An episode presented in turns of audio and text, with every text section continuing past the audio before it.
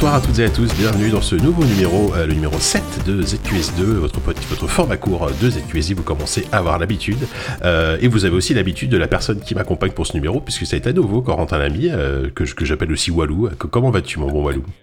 Depuis la semaine dernière. Comme après 4 semaines de détention maintenant où tu me retiens contre mon gré dans cette émission pour me faire participer à des sujets que je n'ai pas préparés et pour ce que vous savez pas, c'est qu'il est dans une cave, dans ma cave en fait, et juste à deux étages de mon appartement, et qu'on enregistre, on fait semblant d'enregistrer à distance, mais je le nourris tous les matins. Oui, tout à fait. Donc effectivement. Non, mais je suis content parce que on va quand même parler de deux sujets, dont un qui nous tient à cœur particulièrement tous les deux. Donc ça c'est cool. Est-ce qu'on a des trucs à dire avant? Est-ce qu'on raconte notre life ou on se lance direct dans le bain cette fois-ci? Qu'est-ce que t'en penses? Bah non, lançons-nous. Moi je suis prêt. On est prêt pour un petit jingle. Ok, on est parti. On va parler de id Software.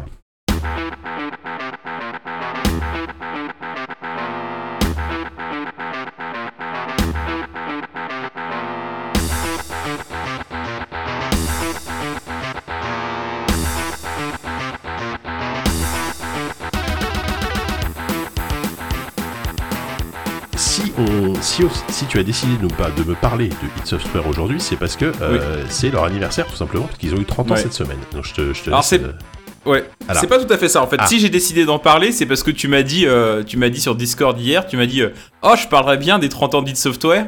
Et moi, je t'ai dit, oh bah non, je vais le faire. C'est parce que je t'ai volé ton sujet, en fait. Oui, c'est exactement ça. Parce que c'est vrai, je connais un petit peu le sujet, mais justement, moi, j'aimerais bien parler de parce que c'est un studio que j'adore et j'imagine que toi aussi. Et il y a beaucoup de choses à dire sur ce studio.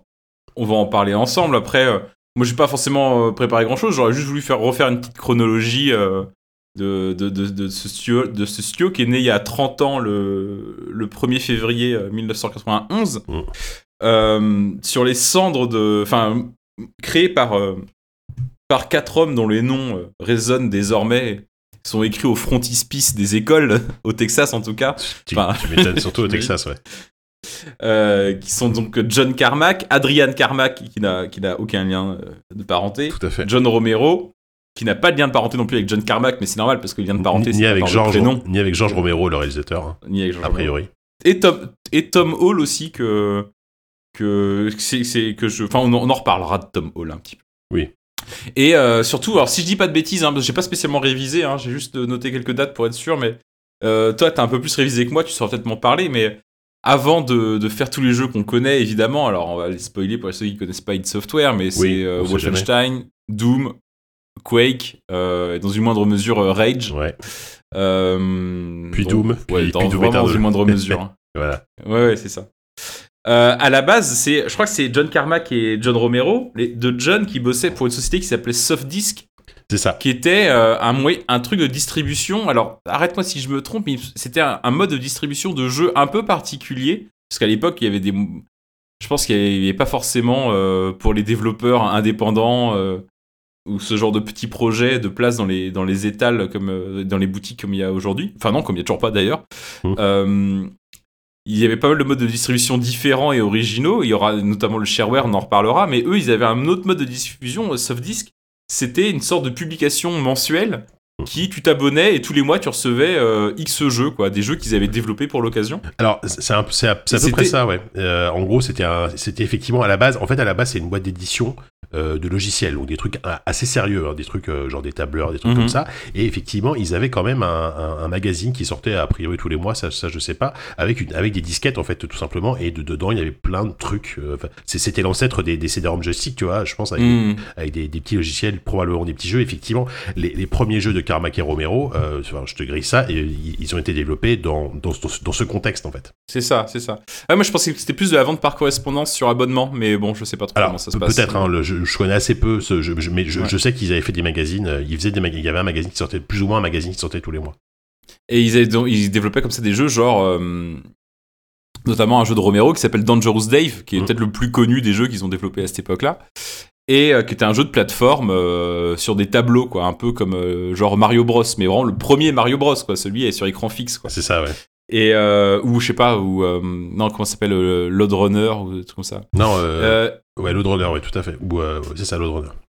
Et bon, j'ai jamais joué à Dangerous Dive, hein, j'en ai aucune idée, mais c'est ce que j'ai vu sur les screens. Moi, je crois que j'y ai joué pour le coup, mais j'ai assez peu de souvenirs. Il me semble y avoir joué. C'est pas un énorme succès, hein. C'est des jeux que je pense qu'ils ont été distribués a posteriori parce que c'est des jeux de Romero, mais à l'époque, on n'est pas sur du gros succès. Et par contre, Carmack, qui est donc le c'est un cliché que de le dire, mais qui est le nerd de la. En fait, il y a le nerd et le métalleux un peu, quoi. Enfin, c'est exactement ça, ouais.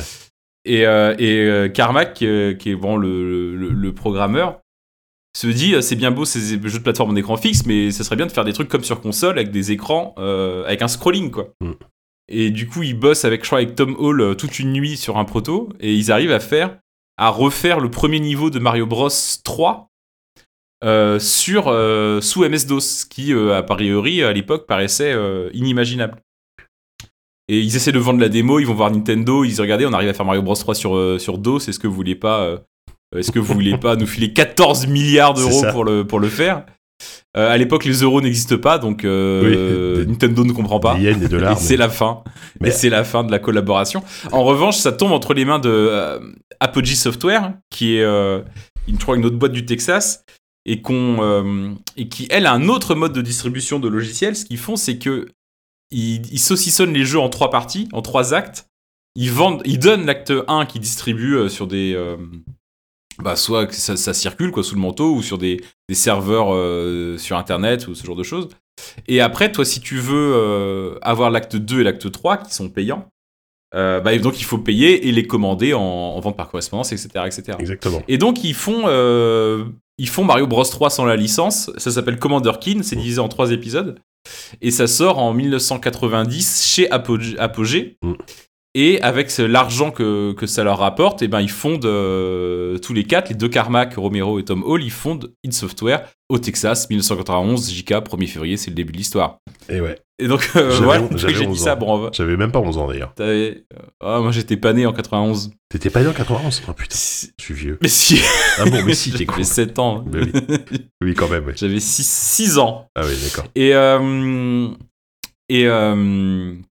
Et donc, j'y ai pas joué à l'époque, évidemment.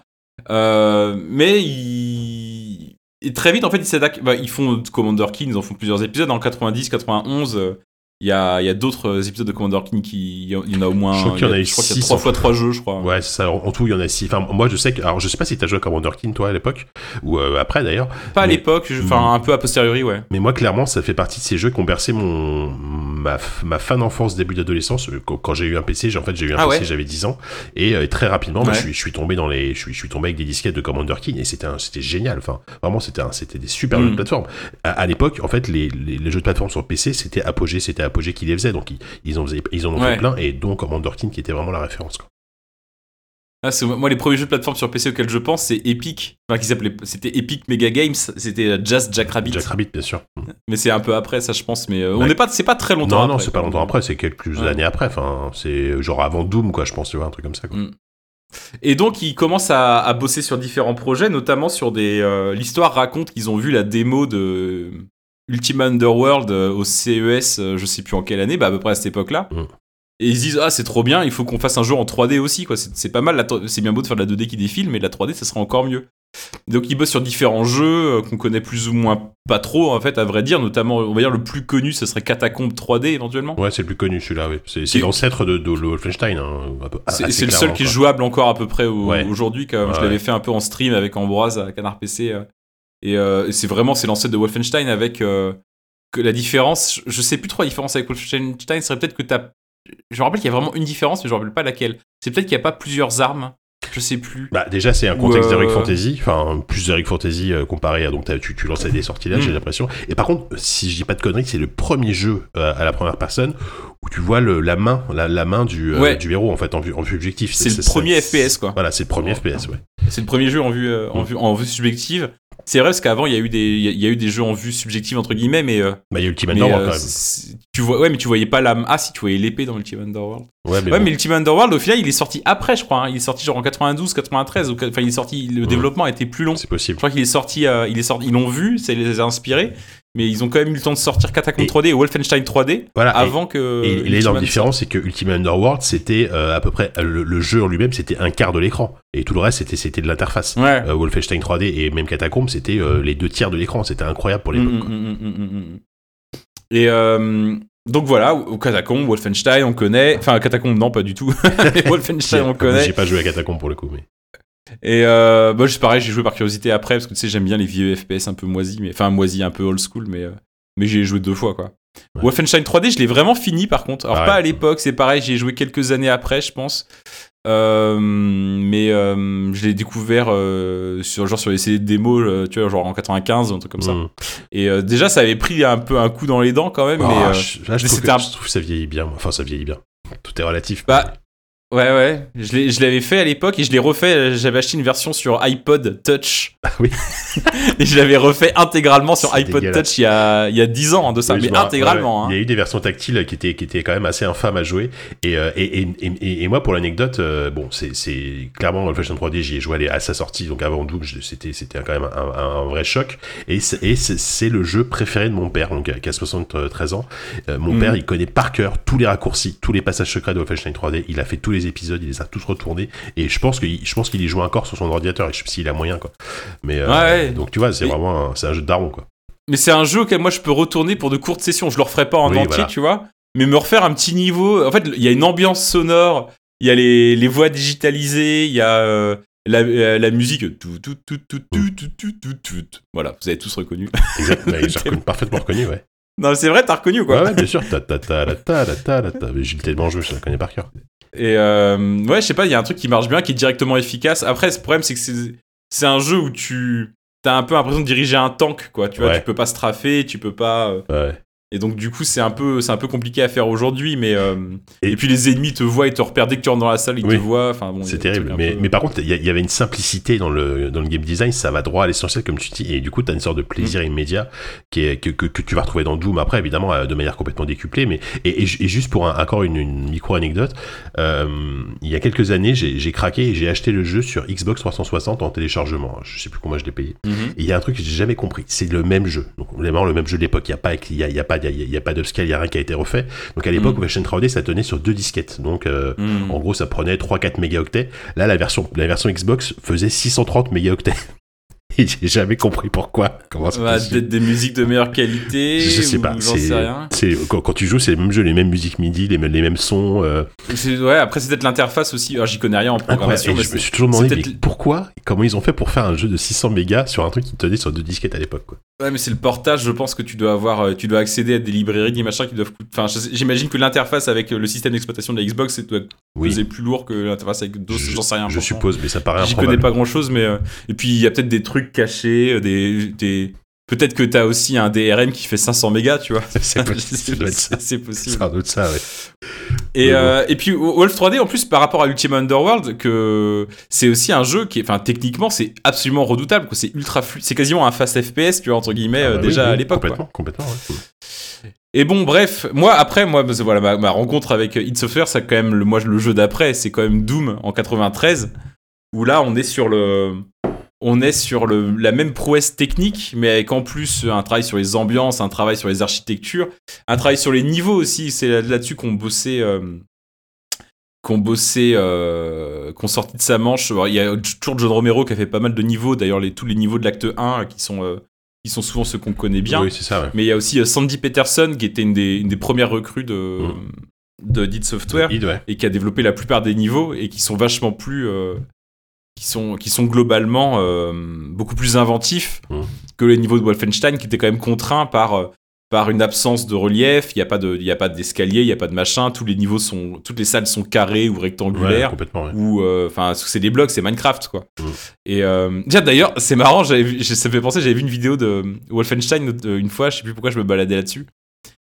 Sur YouTube, et j'étais tombé sur un mec, un gamin qui disait ouais, c'est trop bien, ça a l'air trop bien, on dirait Minecraft avec des flingues. C'est terrible. Je sais que c'est une bonne définition de... Oui, le coup de vieux, mais c'est vrai, il a raison en même temps, hein. Tu m'étonnes. C'est une bonne définition de Wolfenstein. Et puis Doom après, bon, évidemment Doom, donc les architectures, les musiques, c'est Bobby Prince, je crois, je dis pas de bêtises si je dis ça. Les musiques incroyables, je crois, ouais. Bobby Prince qui faisait déjà les musiques des premiers jeux id Software, mais... Ouais. Mais sur Doom, vraiment, c'est beaucoup mieux que le tout. J'ai une nostalgie sur cette petite ligne de basse, mais oui, clairement, Doom, c'était le métal, c'était l'esprit. Pour le coup, s'il y a un jeu qui incarne, et même encore aujourd'hui, bah, la preuve, hein, et Software, c'est Doom, quoi. Il n'y a pas d'autres jeux plus emblématiques, quoi. Évidemment, quoi.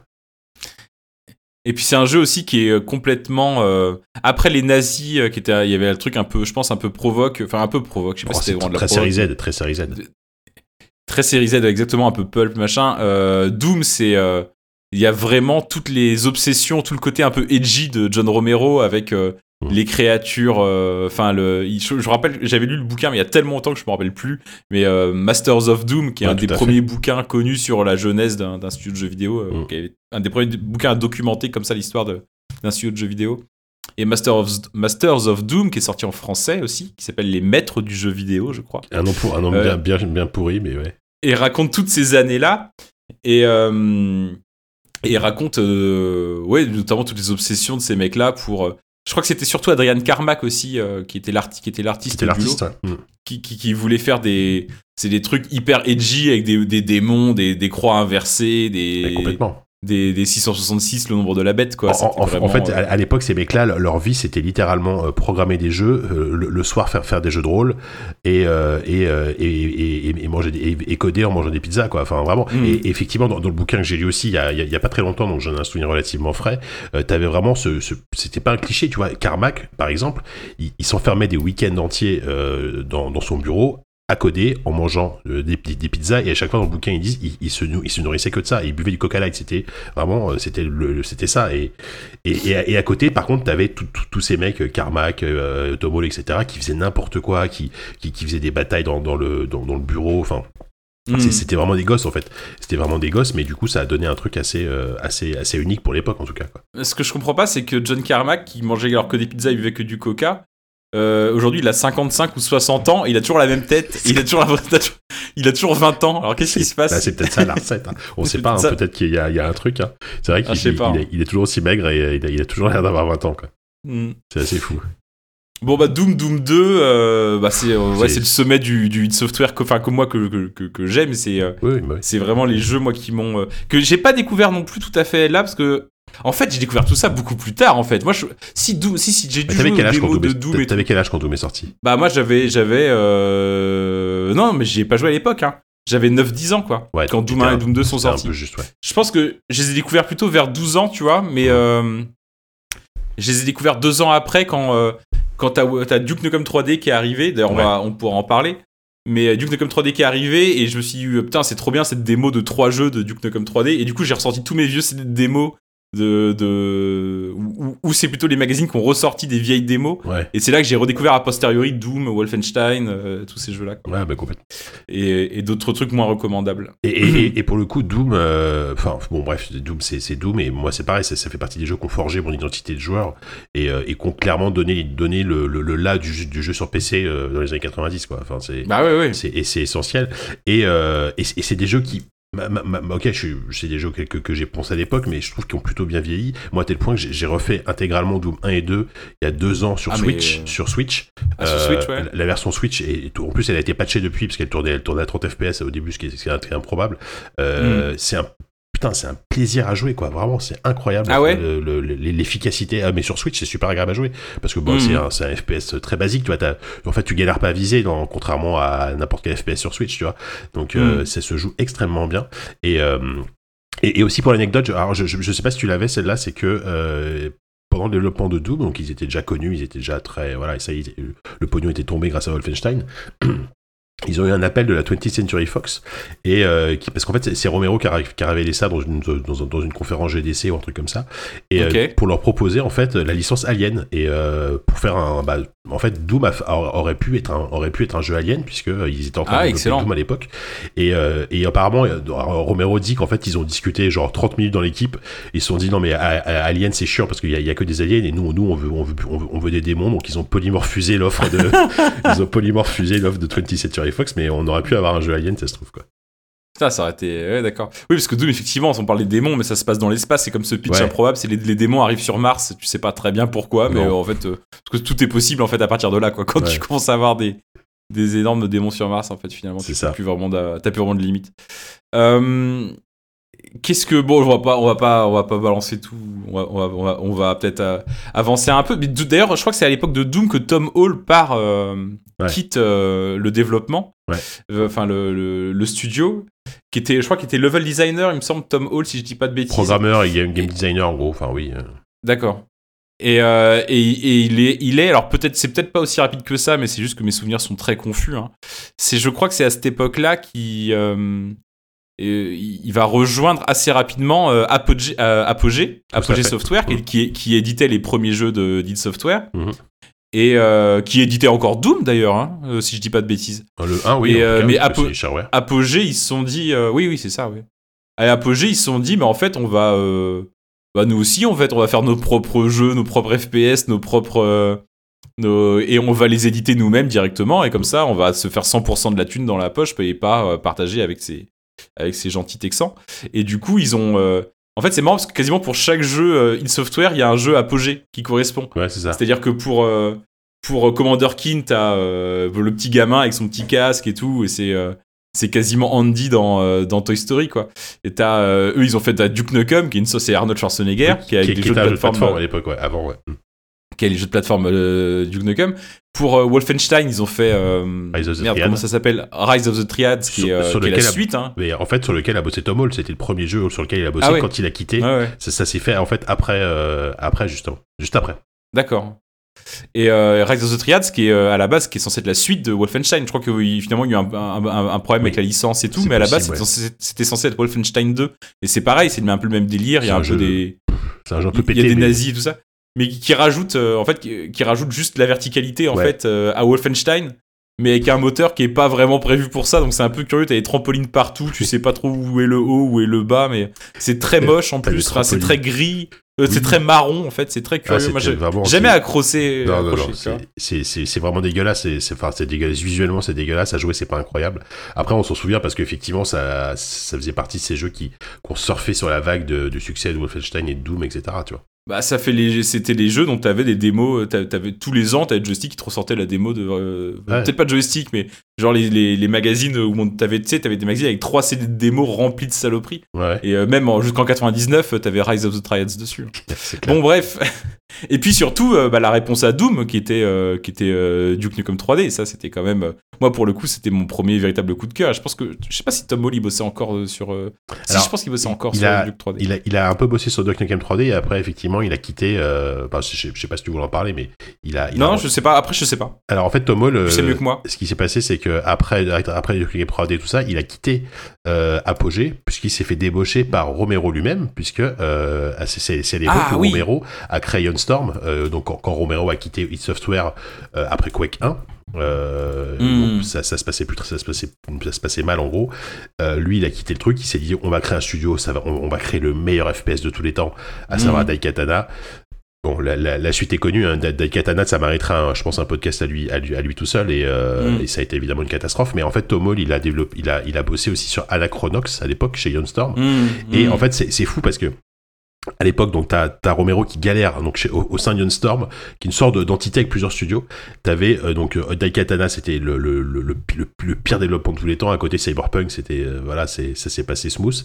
Et de l'autre côté, t'avais un certain Warren Spector qui te sort Deus Ex, tu vois. Enfin, vraiment, tu sentais que c'est pas le même level, quoi. Ça, c'est et donc oui, effectivement, tu le dis, parce qu'après Doom 2, après il y a eu des Doom, alors je me rappelle plus, Doom Ultimate, Final Doom, qui sont en fait des compilations de modes un peu plus ou moins validées. Il y a eu des modes dans tous les sens, des cartes, etc. C'est ça qui était incroyable. Il y a eu Doom 2 qui était pour le coup plus un shareware, c'était un jeu complet qui était vendu en boîte, enfin machin, tu vois, ce qui était un peu nouveau à l'époque pour id Software, hein, je pense. Tu vois. Mais ouais. Et je sais plus forcément où je voulais en venir, mais si, effectivement, c'était sur la scène mode, c'est ça qui est incroyable aussi, Doom, c'est-à-dire que c'est un jeu où on te vendait... Le jeu de base était gratuit, on te vendait les épisodes 2 et 3, les deux autres tiers du jeu, mais tu pouvais aussi, juste avec le jeu de base, télécharger des mods gratuitement sur Internet. Et à mon avis, il y a plein de gens qui n'ont pas dû aller forcément beaucoup au-delà de l'épisode 1 en fait. et des mods, et qui sont contentés des mods. Il y en a eu tellement que du coup ils ont fini par les commercialiser, les meilleurs mods, et ils sont commercialisés. Donc c'était Final Doom et Doom pas Doom Ultimate, comment ça s'appelait, Ultimate Doom je crois ça s'appelait, non? Ultimate Doom, oui bien sûr, ouais, c'est ça. C'est ça, c'est ça. Ah, c'est... Et puis évidemment aujourd'hui t'as Brutal Doom qui est la version ultime, enfin pour le coup qui est la version la plus dingue de Doom aujourd'hui, qui est un sort de Doom boosté aux hormones, assez toi fou. Tu dis tu l'as refait sur Switch, moi c'est sur c'est Brutal Doom qui est un mode PC pour Doom que vraiment qui peut se refaire n'importe quand, c'est incroyable. Brutal Doom c'est vraiment l'un des FPS les plus nerveux, les plus cool. C'est juste Doom, hein. C'est le premier Doom ou le Doom 2. Après tu peux l'appliquer sur tous les versions de Doom, ou les officielles ou non officielles que tu veux. Mais tu peux jouer à Doom 1 avec Brutal Doom. Il suffit juste d'importer les fichiers dedans et tu peux, et c'est genre que ça transforme le jeu en truc hyper nerveux avec des feedbacks de ouf sur les armes, des feedbacks sonores, des feedbacks visuels, des explosions dans tous les sens. En fait, et tout est beaucoup plus... En fait, c'est un jeu qui travaille énormément sur les feedbacks. Ouais. Et ce qui manque un peu aujourd'hui dans Doom, où parfois il y a un peu... il y a des trucs qui marquent, les ennemis sont un peu moins nerveux. Il y a une lourdeur que tu as... Voilà, ouais. Et ça se débarrasse de cette lourdeur-là, et ça te donne une nervosité qui est vraiment incroyable. Et Doom 1 et Doom 2, aujourd'hui, avec Brutal Doom, ça se fait, mais si on n'a rien contre les graphismes, ça se fait sans et encore, les graphismes, Brutal Doom, justement, tu as des options pour lisser les graphismes, pour avoir des trucs un peu plus propres, etc. Si vous voulez découvrir Doom, alors bon... Si vous écoutez ZQSD et que vous n'avez pas joué à Doom, pourquoi pas, hein, mais j'y crois assez peu, à moins que vous ayez 12 ans, et voilà, mais effectivement, découvrir Doom avec Brutal Doom, ça a vraiment du sens, quoi, ça a complètement du sens, quoi. Et d'ailleurs, moi, alors je sais pas si tu voulais enchaîner là-dessus, mais moi je t'avoue que le Quake, par exemple... Je sais pas trop ce que je voulais, à vrai dire. Hein, en fait, leur jeu d'après Quake, bah moi j'ai jamais aimé Quake, enfin tu vois, c'est... Ah bah moi non plus. Quake 1, je me fais chier, j'étais vraiment team Duke Nukem 3D à l'époque, hein. Vraiment, parce que c'est sorti plus ou moins en même temps. Enfin, quoi, je sais plus qui est sorti avant quoi, mais. Duke Nukem est sorti 6 mois avant, je crois. Ouais, voilà. Et Quake, alors, ok, c'était une prouesse technique parce que c'était le premier FPS intégralement 3D avec des personnages, avec des polygones, etc. Encore une fois, Carmack a fait des miracles. Mais je trouvais que l'univers était terne, c'était un peu. Voilà, c'était marron, c'était pas terrible. Ouais, alors que maintenant on te dirait que c'est que tout lien, tu vois. Ouais. Et ça fait chic. Ouais, et avec en plus la BO de Trent Reznor, enfin il y a des trucs, il y a pas mal de trucs assez chic, hein, quand même dans Quake. Il y a des trucs chouettes, mais moi à l'époque je m'emmerdais un peu et je préférais largement jouer à Duke Nukem 3D. Complètement. Non, parce que ce qui était fascinant dans Quake, c'était les. En fait, ce qui était à la fois fascinant et moi qui m'accrochais moins dans Quake, donc qui sort en 96. C'est et effectivement pendant le développement duquel il se brouille avec Romero, et Romero part assez tôt dans le développement, hein, je crois, de Quake, il voulait faire un truc assez différent possible, du reste des équipes, et puis je pense que ça commençait à devenir beaucoup plus sérieux aussi, id Software à cette époque-là. Et surtout, c'est l'époque où Carmack commence à prendre un melon énorme et commence à jouer vraiment le petit chef, quoi. Ça devient compliqué de bosser avec Carmack parce qu'il veut absolument tout contrôler, et bon voilà, quoi. Mais surtout, je trouve que la force de Quake, c'est que c'est le premier FPS tout en 3D de l'histoire de id Software, et c'est aussi, on peut dire, le premier FPS tout en 3D véritablement réussi, parce qu'on a eu d'autres avant, mais c'était un peu pourri. Ah bon, il y avait je quoi, pense toujours, moi, je cite toujours l'exemple de il y a eu Terminator Future Shock. Terminator Future Shock, c'était un FPS tout en 3D. Ah, c'est sorti avant Quake. Ouais, c'est un jeu Bethesda. Mais c'est un jeu Bethesda, ouais, tout à fait. Et mais c'est assez prototype. Peut-être même Todd Howard, je crois, qui a peut-être bossé dessus. Je pense au QA ou je sais pas. Ouais, c'est possible. Ouais.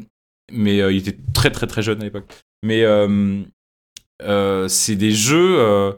Celui-là était. En fait, il faisait le même traitement aux jeux 3D qu'avait fait Wolf ou Doom aux jeux en semi 3D. C'est-à-dire que il y avait déjà eu des FPS en full 3D avant, on n'a pas eu beaucoup, mais on a eu un ou deux. Mais là, c'est tellement. Quake, tu rejoues maintenant, c'est pareil, c'est nerveux, ça n'a pas vieilli du tout, quoi. Terminator Future Shock, vraiment, moi je l'ai fait en stream il y a quelques temps. Je vous souhaite beaucoup de courage, quoi. Beaucoup de courage. Quoi. Alors qu'il y a eu des jeux Terminator assez cool, genre je me souviens de Skynet, de je sais plus lequel, qui était des trucs plus ou moins en open world, enfin dans des mondes un peu ouverts. Mais attends, Future Shock, c'était. Mais Skynet, c'était un standalone de Future Shock. Hein. Ah, donc, ouais. C'était quasiment le même jeu, sauf que c'était une très grosse extension. Ils avaient notamment rajouté un mode multi. D'accord. De Skynet de Bethesda. Mais techniquement, c'était le même jeu. Hein. C'était pareil, c'était tout en 3D. Bon, après, c'était tout en 3D, forcément. Les ennemis, c'était des drones de 6 polygones. Oui. C'était quand même moins... Alors que, donc oui, pour en revenir à Quake, t'avais des ennemis qui étaient... Je sais pas, t'avais des chevaliers, t'avais des sortes d'énormes ours polaires qui te balançaient des éclairs, là, ou je sais pas quoi. T'avais des zombies, des machins, t'avais plein d'ennemis différents. Tout était en 3D, tu tirais avec ton lance-grenade et tu voyais la grenade qui rebondissait avec une balistique et tout, réaliste et tout.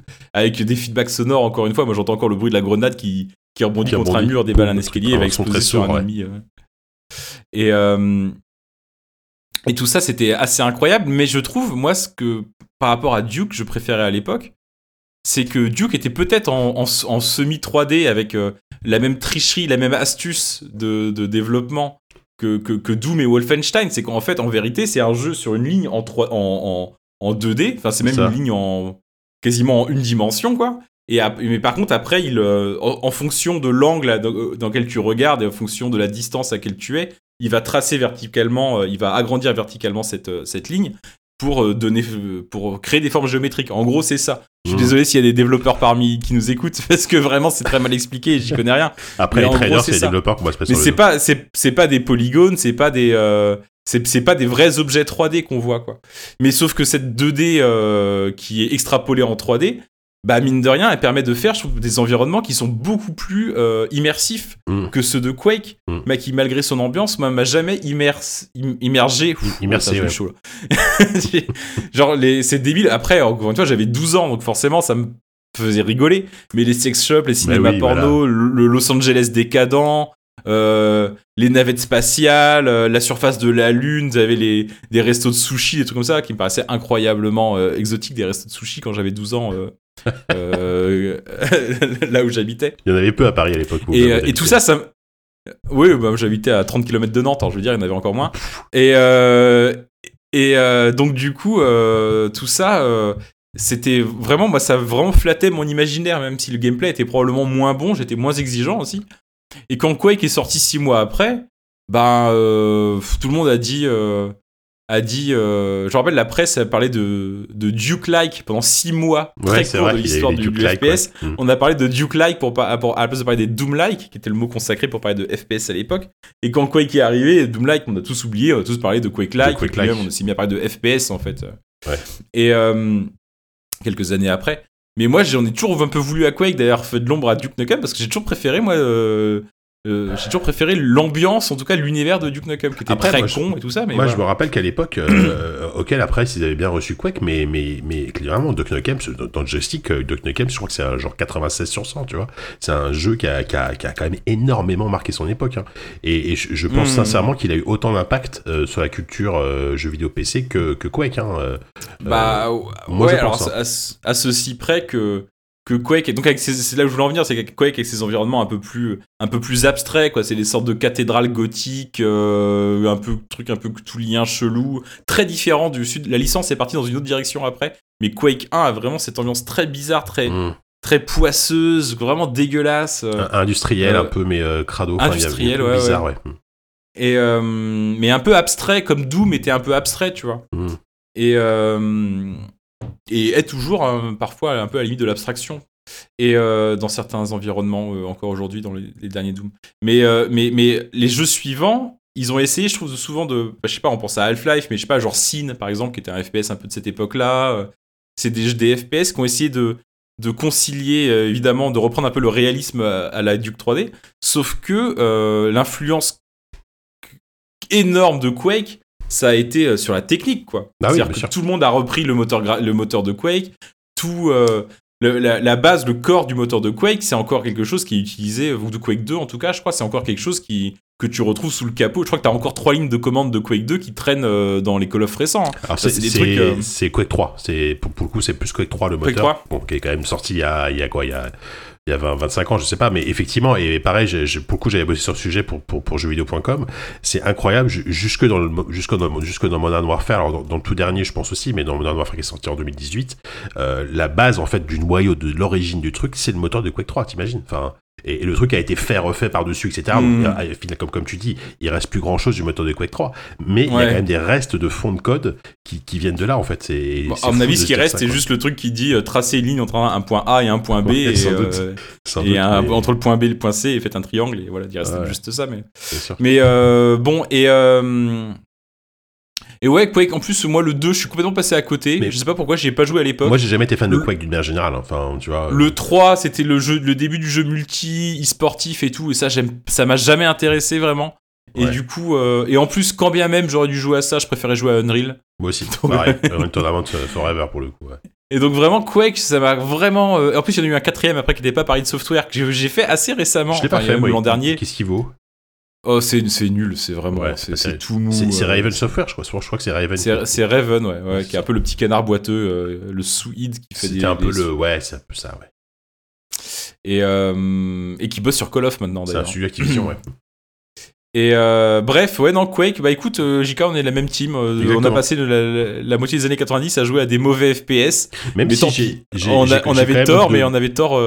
On était content d'avoir tort. J'ai quand même d'assez bons souvenirs de Quake 2 malgré tout. Enfin, malgré tout, parce que justement, moi à l'époque, le Quake 1, vraiment je l'ai vraiment pas apprécié. Et Quake 2, je trouvais déjà c'était super beau parce que c'était. Quake 2, c'est l'un des premiers jeux que j'ai installé sur mon PC quand j'ai eu ma carte accélératrice 3D. Est-ce que tu te souviens des cartes accélératrices 3D? Bah évidemment. Donc la fameuse 3DFX, en gros, pour on en a toujours, hein, d'ailleurs. Mais... Pour rappeler ce que c'était, pour ceux qui connaissent pas, c'était en gros une carte graphique que tu ajoutais, mais qui se branchait en plus de la carte d'origine de ton ordinateur, qui est souvent sur ta carte mère, et ça te permettait d'avoir aujourd'hui ce qu'on appelle de l'anti-aliasing, c'est-à-dire le fait que le jeu soit lissé. Mais à l'époque, c'était... Enfin, moi, je me souviens, vraiment, ça fait partie de mes chocs visuels les plus forts. La première fois que tu lances un Quake 2 ou un Tomb Raider ou des jeux comme ça qui utilisaient les cartes accélératrices, c'était vraiment c'était le futur, quoi. Vraiment, c'était incroyable. Et Quake 2, pour le coup, était magnifique, quoi. Et vraiment, vraiment magnifique, quoi. Et ce qui est intéressant avec Quake 2, que je l'ai fait un peu plus tard par curiosité, mais c'est que c'est un jeu qui est un des premiers, si je dis pas de bêtises... Oh, quoique si je dis des bêtises... Vas-y, dis. Je vais au bout de ma connerie parce que parfois une belle bêtise c'est mieux qu'une triste vérité. Ça c'est vraiment le pire truc qu'on on m'a appris ça en école de journalisme. Vas-y. Non mais t'imagines, c'est le pire truc qu'on puisse dire. Non, blague à part, non, ce que je veux dire c'est que Quake 2 c'est le premier jeu où j'ai eu l'impression de me promener dans un environnement unique. Ouais. C'est-à-dire que tu te promenais dans ta map et tout, à un moment donné t'as une porte. Et t'as un temps de chargement qui est invisible aujourd'hui sur les machines d'aujourd'hui, qui était probablement pas invisible à l'époque. Mais et t'arrives juste de l'autre côté de la porte directement. Et puis souvent en fait c'est un peu comme dans Half-Life. Enfin c'est exactement qu'en fait comme ce que fera Half-Life après quoi. Alors pour le coup je suis d'accord avec toi et je suis pas sûr qu'effectivement il y avait le concept de niveau comme t'avais sur Doom, même sur Quake 1, et t'avais ce côté un peu plus scénarisé et linéaire, mais dans le sens oui effectivement expérience un peu cinématographique tu vois. En vrai c'est une astuce de mise en scène parce que c'est que juste que dans Wolf, Doom, Duke et Quake t'arrivais à la fin du niveau et t'avais un gros bouton et tu t'appuies sur le bouton et tu passais au niveau d'après. Et en plus, Duke essayait de tricher un peu là-dessus, c'est-à-dire que je sais pas si tu te rappelles le premier niveau de Duke Nukem. Ouais. Attends, le premier. Ouais, je crois non, pas le premier. Okay. Je sais plus. Ouais. Genre t'arrivais dans un niveau. Ouais, je crois que c'était le premier. Non, le troisième, je crois. Bref, on s'en fout. T'es dans un strip club et tout. Ouais, ça va être le troisième ou deuxième. Et t'arrives à la fin et à la fin du niveau avant d'appuyer sur le bouton t'as une cage qui tombe sur toi qui se lève du sol et t'es emprisonné et t'as des ennemis qui commencent qui t'insultent et tout et c'est la fin du niveau comme ça et tu commences au niveau suivant t'es sur une chaise électrique et tu dois être libéré et tout ça quoi donc il y avait une sorte de scénarisation des évolutions c'était marrant et Duke essayait vraiment de faire ça mais Quake en fait il allait encore plus loin c'est qu'il gommait le bouton t'avais plus de bouton sur lequel tu devais appuyer pour finir le niveau et c'était vraiment juste t'arrivais à la fin du niveau à la limite du niveau et t'avais un temps de chargement et tu t'enchaînais avec le niveau d'après qui était vraiment le prolongement de cet environnement c'est juste une astuce de mise en scène mais j'ai jamais vérifié ça, mais j'ai l'intuition que c'est vraiment un des premiers jeux, en tout cas un des premiers gros jeux 3D comme ça à l'avoir fait. Ouais, c'est fort possible. Hein. Moi, voilà. je jouais à beaucoup de FPS. J'ai rien vérifié. Non, mais je jouais à beaucoup de FPS à l'époque et c'est possible que ce soit le cas en tout cas. Mais après moi, celui qui m'a marqué le plus dans cette façon de faire, c'est Half-Life évidemment, qui était un truc en termes de mise en scène, qui était évidemment le level au-dessus. Mais Mais voilà, oui, donc c'est marrant parce que il y a quand même une cohérence assez folle finalement entre tous ces jeux, enfin une cohérence, des liens assez évidents même entre les studios quoi, parce que souvent ils utilisaient soit et au centre de tout ça t'avais id Software à l'époque quoi, parce que soit ils utilisaient le moteur, soit c'était des potes avec qui ils sous-traitaient, enfin genre Raven ou Heretic Exen, tous ces jeux là tu vois. À l'époque vraiment c'était eux les maîtres du FPS, parce que même tous les autres FPS qui rayonnaient autour étaient plus ou moins liés à id Software quoi. C'est assez dingue quoi. Il y a des FPS dont l'histoire a pas forcément retenu le nom, mais je pense qu'à l'époque quand tu relis la presse d'époque t'avais quand même des jeux attends j'allais dire une connerie, t'avais quand même des FPS qui sortaient et qui existaient, qui avaient une existence commerciale et tout, mais c'est vrai qui ont été complètement éclipsés en fait de l'histoire officielle du jeu vidéo. Mais en fait je pense à un jeu par exemple qui est je crois que c'est le dernier jeu qui a été fait avec le moteur de Doom, qui s'appelle Strife, et qui est un jeu qui est hyper ambitieux. Il est développé. C'est un celui qui s'appelle Rogue, qui a bossé ensuite sur des extensions notamment. Qui a bossé pour des extensions pour des jeux id Software, et qui a bossé je crois sur le American Magic Alice. Ah ouais.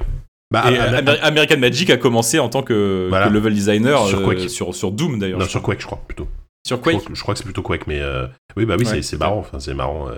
Ouais, mais oui, non, mais tu vois, et tu vois, par exemple, Duke Nukem 3D, alors le rapport, c'est que c'est 3D Realms, et 3D Realms avant c'était Apogee. Oui, donc, sans id Software, ils n'auront probablement pas eu l'idée de développer des FPS, quoi. Et puis même tous ces jeux-là. En fait, il y a deux familles qui s'entremêlent, mais c'est un peu Dallas, quoi. Ouais. J'ai jamais vu Dallas, mais c'est que t'as aussi la famille. Ultima Underworld, Paul Neurath, Warren Spector, Deus Ex, machin. Ouais, mais tu vois, c'est deux familles, mais qui se croisent quand même plusieurs fois, tu vois. Déjà en termes de localisation, ils sont tous plus ou moins dans le même secteur, donc. On sait que ça c'est grand, mais bon. T'as Austin, t'as Dallas, quoi.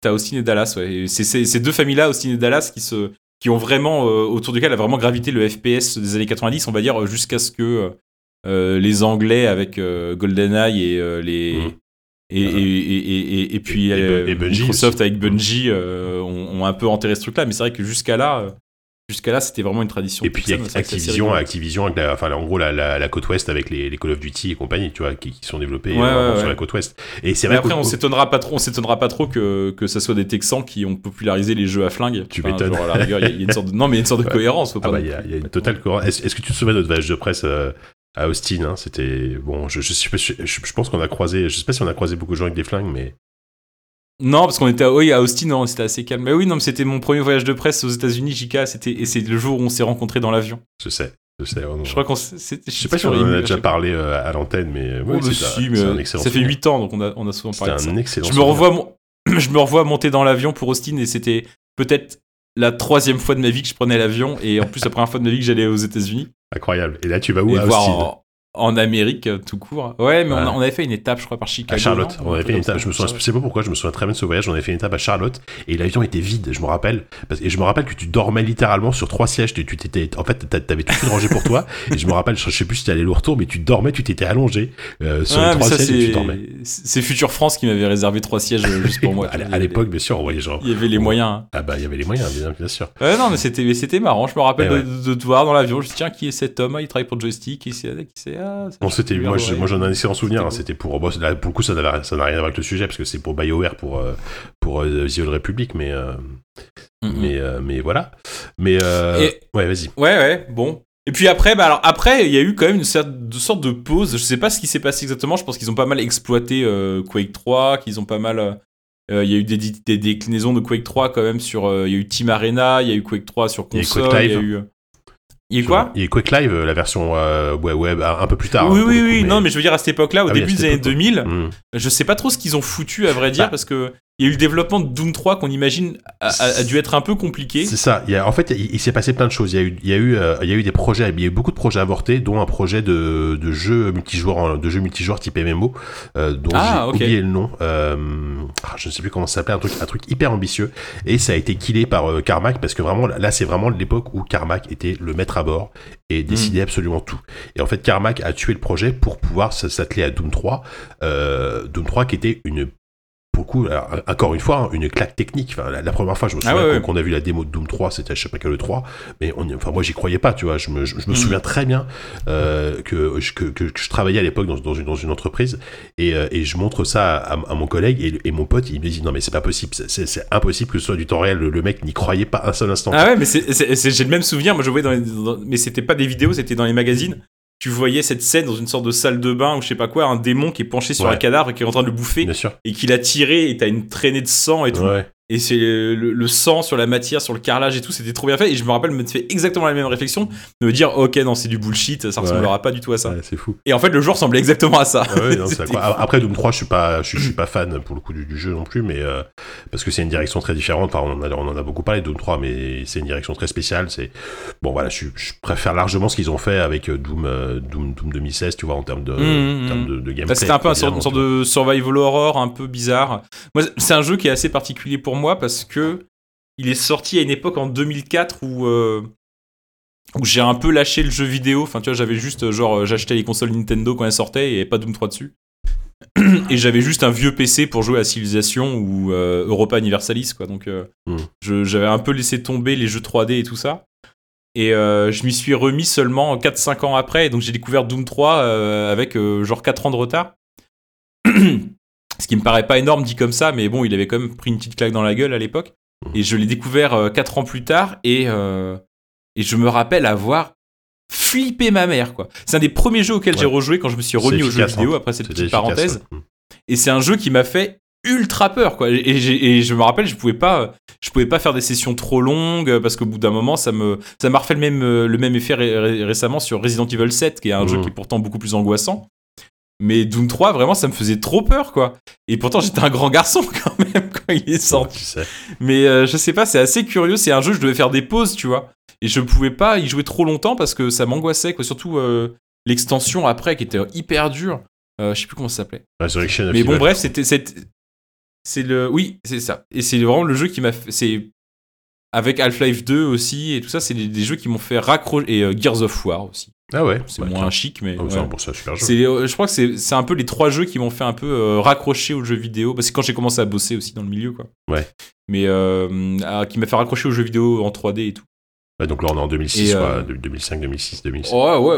Ah ouais, donc je suis carrément en 2008, hein, je pense. Ouais. Mais voilà, j'ai quand même, je garde Doom 3. Je l'ai fait presque comme un jeu rétro à l'époque, mais j'ai bien aimé. Mais en attendant, c'est vrai que je l'ai pas fini. Hein. Je vais être franc avec toi. Ouais, moi non plus, je l'ai jamais fini. Et je suis pas. Enfin, à l'époque, les jeux d'horreur, j'en ai fait beaucoup, tu vois. Donc, tu vois, j'avais les Silent Hill, j'avais tous ces jeux-là, et du coup, Doom 3, ça m'est un petit peu passé. Je suis un petit peu passé à côté, et je l'ai refait en partie sur Switch. Encore une fois, il y a 2 ans là, parce qu'il fait partie des jeux qui ont des portages Switch, qui est un portage très propre à nouveau, tu vois. Bon voilà, je m'ennuie gentiment devant ce jeu, quoi. Bah, en plus à refaire, t'as moins de patates et tout dans les flingues, y a moins de les feedbacks sont moins bons, enfin je sais pas, je trouve que c'est moins plaisant. Carrément. Et c'est après Doom 3, je crois que Adrian Carmack quitte la boîte. C'est possible. Et que John Carmack se retrouve vraiment le seul fondateur de la boîte encore. Ouais, parce que encore parce que oui, Tom Hall est parti, Romero est parti, Carmack est parti, enfin Adrian Carmack est parti, donc oui, il reste plus que lui et quelques anciens qui sont toujours là. D'ailleurs, tiens, je la passe maintenant. Est-ce que tu sais qui est le plus ancien membre d'id Software qui est toujours là? Je l'ai appris grâce à un reportage vidéo de Gamecult, d'ailleurs vachement intéressant. Alors moi je l'ai appris, je crois, dans le magazine Edge à l'époque. Ils avaient fait une super histoire du studio pour la sortie de Doom 2016. Yes. Et mais j'ai complètement oublié. Je pense que c'est un mec qui a dû bosser sur Quake 3. Je pense que les plus vieux c'est les mecs de Quake 3. Eh bah, figure-toi que non. Le plus ancien c'est un mec qui s'appelle Kevin Cloud, qui est rentré en 92 pour être assistant de Adrian Carmack sur tout ce qui est artiste, etc. Donc il a bossé sur Wolfenstein, le mec, et il est toujours là. Aujourd'hui, il est producteur exécutif de Doom Eternal. Et c'est vraiment le mec qui est, voilà, c'est le plus ancien, parce qu'après il y a eu Tim Willits qui a été président du studio, mais qui est parti depuis, qui est parti il y a pas longtemps, et Marty Stratton qui est là depuis un petit moment maintenant, mais qui est déjà qui est arrivé après vraiment toutes ces paroles là, quoi. Mais Kevin Cloud, c'est vraiment le mec qui fait partie des meubles, quoi. Ok. Donc, voilà. Mais écoute, merci pour cette petite anecdote. Maintenant, d'ailleurs, je sais pas qui c'est qui. Enfin, attends, on n'est pas encore au départ de Carmack. Rapidement, ensuite, bah t'as T'as ce chantier quand même, je sais pas exactement quand il commence, mais le chantier Doom 4, qui est vraiment un putain de chantier, où c'est la suite de Doom 3, mais qui est une sorte de réinvention de Doom 2, parce qu'en fait, c'est les démons qui arrivent sur Terre, et qui est une sorte de jeu qui veut un peu surfer sur la vague de Call of Duty, avec un côté plus scénarisé. Il y a pas mal de protos qu'on leakait de ce jeu-là, et qu'on peut trouver sur YouTube, où on voit des trucs beaucoup plus scriptés, avec des PNJ, des machins et tout. Et on était un projet en pleine... très curieux, je sais. Ouais, on était en pleine mode des Call of Duty, donc l'idée c'était de faire un FPS qui collait un peu à ça, donc très très cinématographique, plutôt très scripté, assez linéaire, avec un vrai focus sur la narration, sur le scénario, etc. Bon, voilà, t'as l'impression que ça a été effectivement très compliqué, comme tu dis, quoi. Et t'as une, je crois qu'on s'est trompé dans la narration parce que je crois que c'était après Rage ça, mais bref, t'as ou peut-être plus ou moins en même temps que Rage, et il y a une vidéo d'un proto qui est sorti il y a pas longtemps, et c'est marrant parce que jusque-là on se disait le Doom 4 qui a été longtemps prototypé et le Doom 4 qui est sorti, qui est finalement Doom 2016, n'ont rien à voir, et en fait il y a une animation d'exécution d'un démon qui a été repiquée de Doom 4, donc en fait le Doom 4 n'est pas complètement mort, il vit dans l'animation de un démon dans les glory kills, enfin plus ou moins dans certains glory kills. Ouais, mais il y a vraiment un glory kill très précis en fait qui est vraiment repris à la frame près, quoi. D'accord, ouais. Et donc, 2009, c'est le rachat par ZeniMax, par Bethesda. Ah ouais, déjà, putain, ça fait plus de 10 ans. Ça remonte, hein, ça fait plus de 10 ans. Je pense que c'est un des premiers studios que Bethesda a dû racheter, en fait. Enfin, peut-être racheter, parce qu'ils avaient déjà une politique d'édition de différents studios et tout, mais c'est vrai que c'est le premier qu'ils ont racheté, puis ça devait pas coûter très cher, à mon avis, à l'époque. Ouais, tu crois ? Ouais, parce qu'ils étaient un peu dans le creux de la vague, hein, pour le coup. Oui, c'est ça, oui. Ils avaient rien sorti depuis des années... depuis 10 ans, en 10 ans, ils avaient juste sorti Doom 3, en fait, quoi. Ouais, c'est ça, Quake 4, ils l'ont sous-traité, tu vois. Et donc, voilà, rachat par ZeniMax. Moi, à l'époque, je suis hyper content parce que je suis hyper fan de ZeniMax, de Bethesda, et parce qu'ils ont... C'est un peu avant qu'ils reprennent Fallout, je pense, mais ils font, moi, cette licence que j'adore depuis Daggerfall, qui est les Elder Scrolls. J'adore les FPS à l'ancienne, et eux, je vois les mecs, ils arrivent, ils reprennent gens qui font Doom. Je me dis, mais en fait, ils vont racheter tous les studios que j'aime. Après, ils sont mis à faire Fallout. Je les adore encore plus. Bon, après, j'étais un peu déçu par les Fallout 3D, mais. Vraiment, je pense ZeniMax, que Fallout, c'était avant. J'étais un peu fanboy ZeniMax à l'époque. Fallout, c'était avant, parce que dans mon souvenir, Fallout 3 est sorti en 2008 ou 2007-2008, non, si j'ai pas de conneries. Ah, peut-être. Donc, peut-être. Bon, c'est vraiment vrai que c'est l'époque où. Ouais. Au Bethesda, t'as l'impression que c'est devenu une sorte d'arche de Noé pour toutes les vieilles gloires des années 90. C'est vrai. Et typé un peu PC et tout ça, quoi. Et ils ont... et qu'ils avaient encore il y a pas si longtemps, ils en sont un peu revenus, j'ai l'impression, mais... Et puis en 2010, donc t'as leur premier jeu pour Bethesda, qui est Rage, qui est un jeu... Je l'ai pas refait. Il a quand même 10 ans dans la gueule, donc je suis pas sûr que ce soit toujours vrai, mais c'est un jeu que, à l'époque, j'avais trouvé absolument magnifique. Ah oui, il est super beau, c'est très très beau. Pour le coup, c'est encore une fois la preuve de la maîtrise technique de Carmack, parce que c'est encore un moteur qu'il a développé, et avec les méga textures. Donc à l'époque, c'était ce concept de texture que tu peux étirer à l'infini pour faire des environnements hyper vastes. Et c'était super beau pour l'époque. Enfin, même encore. Et c'était une sorte de Mad Max, une sorte de Mad Max. C'était ça se voulait une sorte de Quake un peu en monde ouvert, mais en fait pour moi c'est un proto Borderlands sans l'humour. Ouais. C'est un peu ça, quoi. Et ce qui me choquait dans ce jeu, c'est que t'avais quelques niveaux qui étaient reliés par des passages en bagnole nuls. L'action décollait à un moment, soudain, où tu changeais de zone et t'arrivais dans une autre zone et tu dis putain, l'action décolle, les environnements vont s'ouvrir, ça va être génial. Tu fais une mission et la fin. Le jeu s'arrête hyper brutalement. Ah oui, d'accord. J'y ai pas joué. Ah ouais, c'est fou. J'y ai à peine joué à l'époque, mais il s'arrête vraiment quand t'as l'impression que ça va décoller, quoi. C'est très très curieux, ce jeu. Tu stagnes, t'es toujours dans la même ville, tu fais toujours les trois mêmes maps en boucle. Ouais, apparemment la fin du jeu, elle est très connue comme étant absolument, c'est une des pires fins de jeux vidéo de l'histoire, quoi. J'ai vraiment aucun mauvais souvenir de ce jeu. J'en ai pas beaucoup de très grands souvenirs non plus, mais j'ai pas de mauvais souvenirs à part vraiment cette fin hyper abrupte. Vraiment, on a l'impression que c'est... On a l'impression que c'est un générique gag dans un film de Cadet Olivier, tu vois. Où tout d'un coup, t'as le générique qui se met à défiler. C'est une bonne vieille blague. Bon, j'avance. 2013, le départ de John Carmack, finalement, qui a dû partir avec pas mal de choses. Je pense qu'on va faire qu'à ce sujet, de toute façon. Donc, vas-y, on va... Ouais. On est parti pour... et puis, le départ de Carmack... Carmack, c'est en quelle année, déjà, qui part ? 2013. 2013, ouais, c'est ça, d'accord.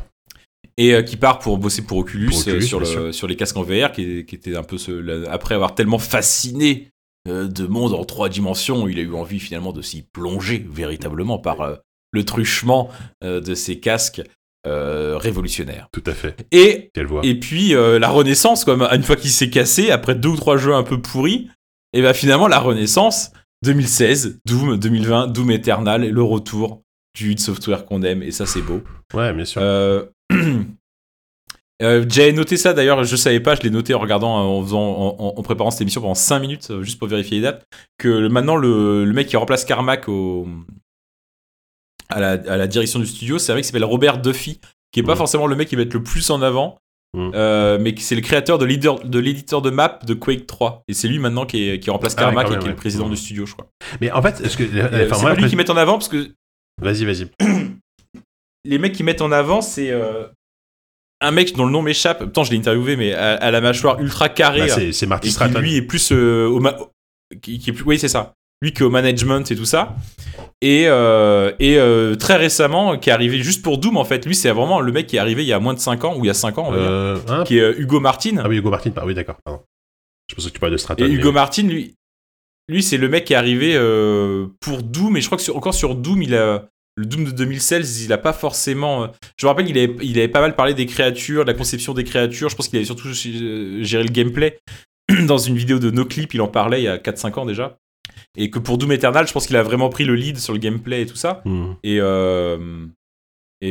c'est marrant parce que c'est un mec qui vient d'arriver et dans la boîte et que finalement, mieux que tous ces mecs qui sont partis les uns après les autres, qui a su le plus retrouver l'esprit des premiers jeux, enfin en tout cas en termes de FPS et de sensations. On imagine que c'est un gars qui a forcément grandi, un peu comme nous, hein, avec Doom et avec cet esprit du FPS hyper bourrin.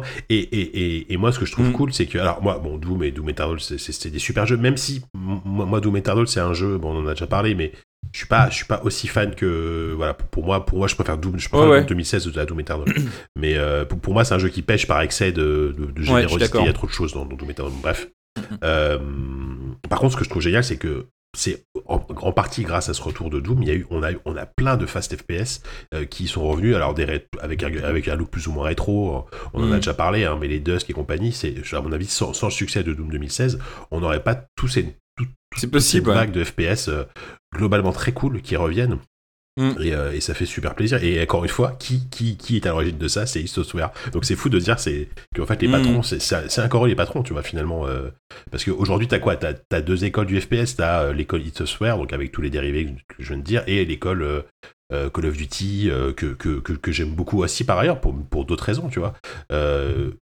Après il y a je sais pas, après et puis l'école FPS, voilà, il y a ce que j'allais dire, il y a l'école FPS compétitif qui moi me touche moins, mais c'est pas la même que l'école Call of Duty, parce que j'ai l'impression que Call of Duty maintenant on le cite parce qu'ils en sortent tous les ans, qu'ils en vendent, mais j'ai l'impression que les gens ils achètent pour le multi, en fait, et c'est vraiment encore une école du FPS différente, je veux dire, du FPS compétitif, Call of. Bah franchement, pour le solo, hein, je trouve malgré tout, parce que notamment avec le dernier, là, je sais pas si tu as joué au dernier Cold War là, non. Qui est vraiment un truc, un délire série B nanar années 80, et qui va à fond là-dedans, et que moi du coup j'aime beaucoup parce que c'est débile as fuck en termes de scénario, tu vois, et du coup c'est assez rigolo à jouer. Mais effectivement t'as raison, moi quand je parle de multijoueur, c'est plus l'école Counter-Strike, Rainbow Six, tu vois, ces trucs vraiment très esprit team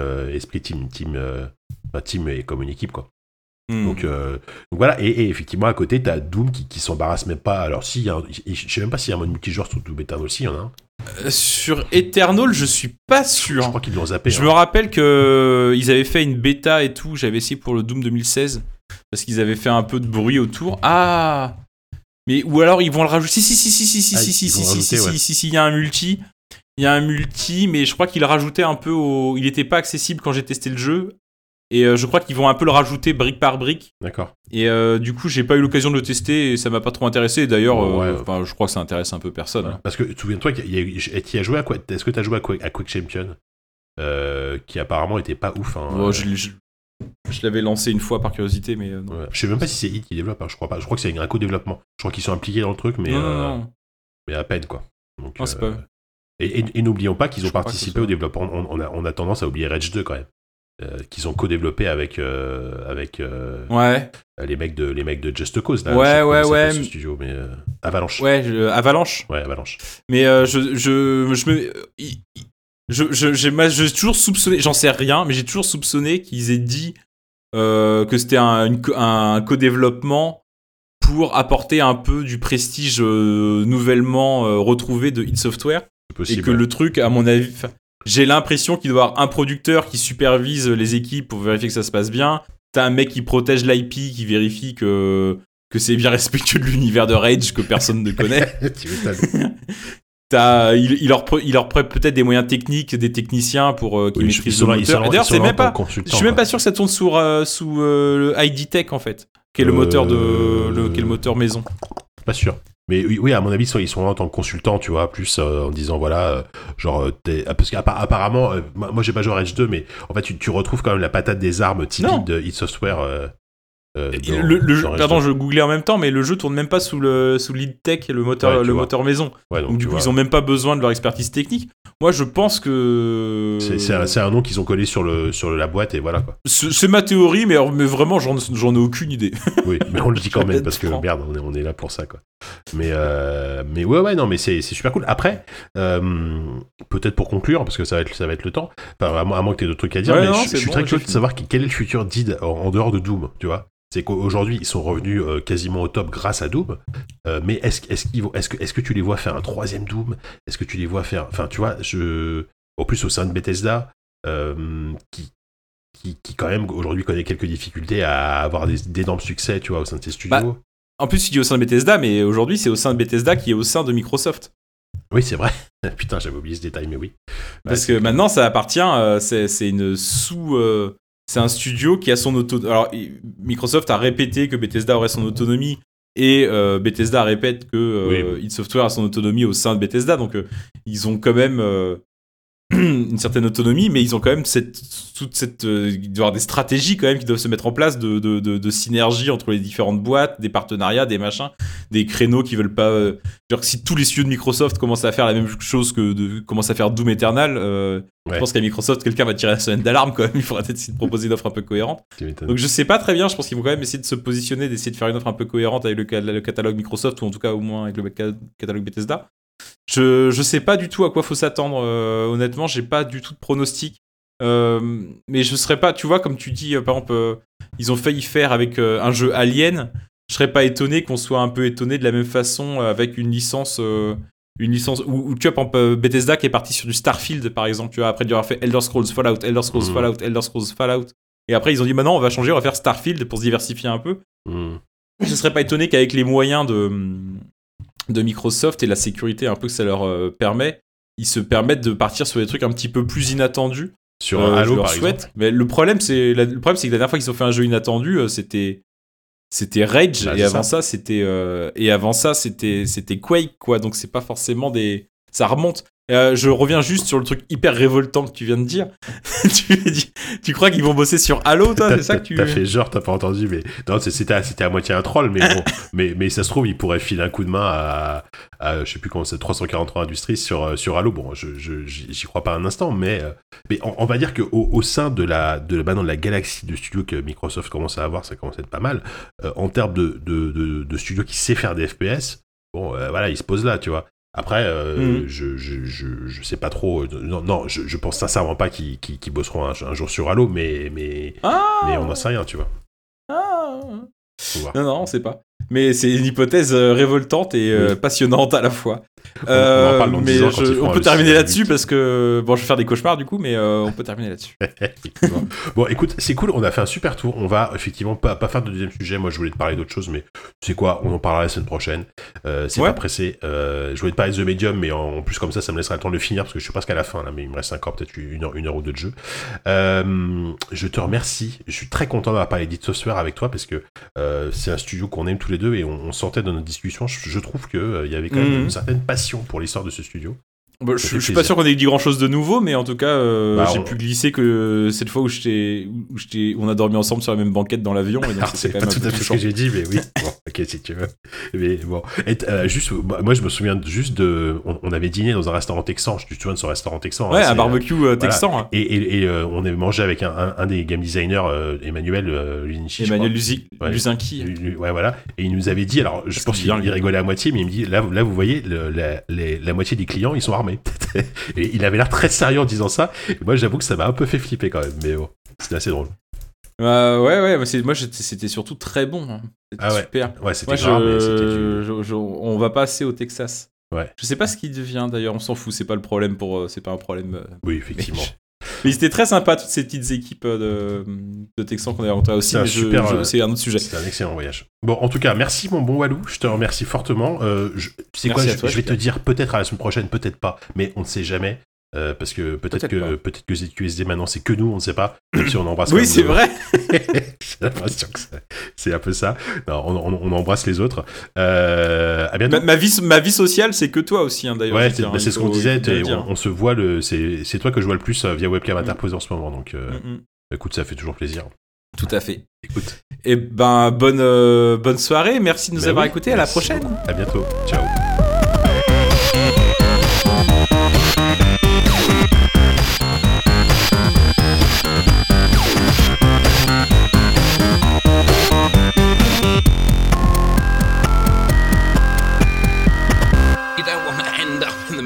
Invalid memory. Yeah.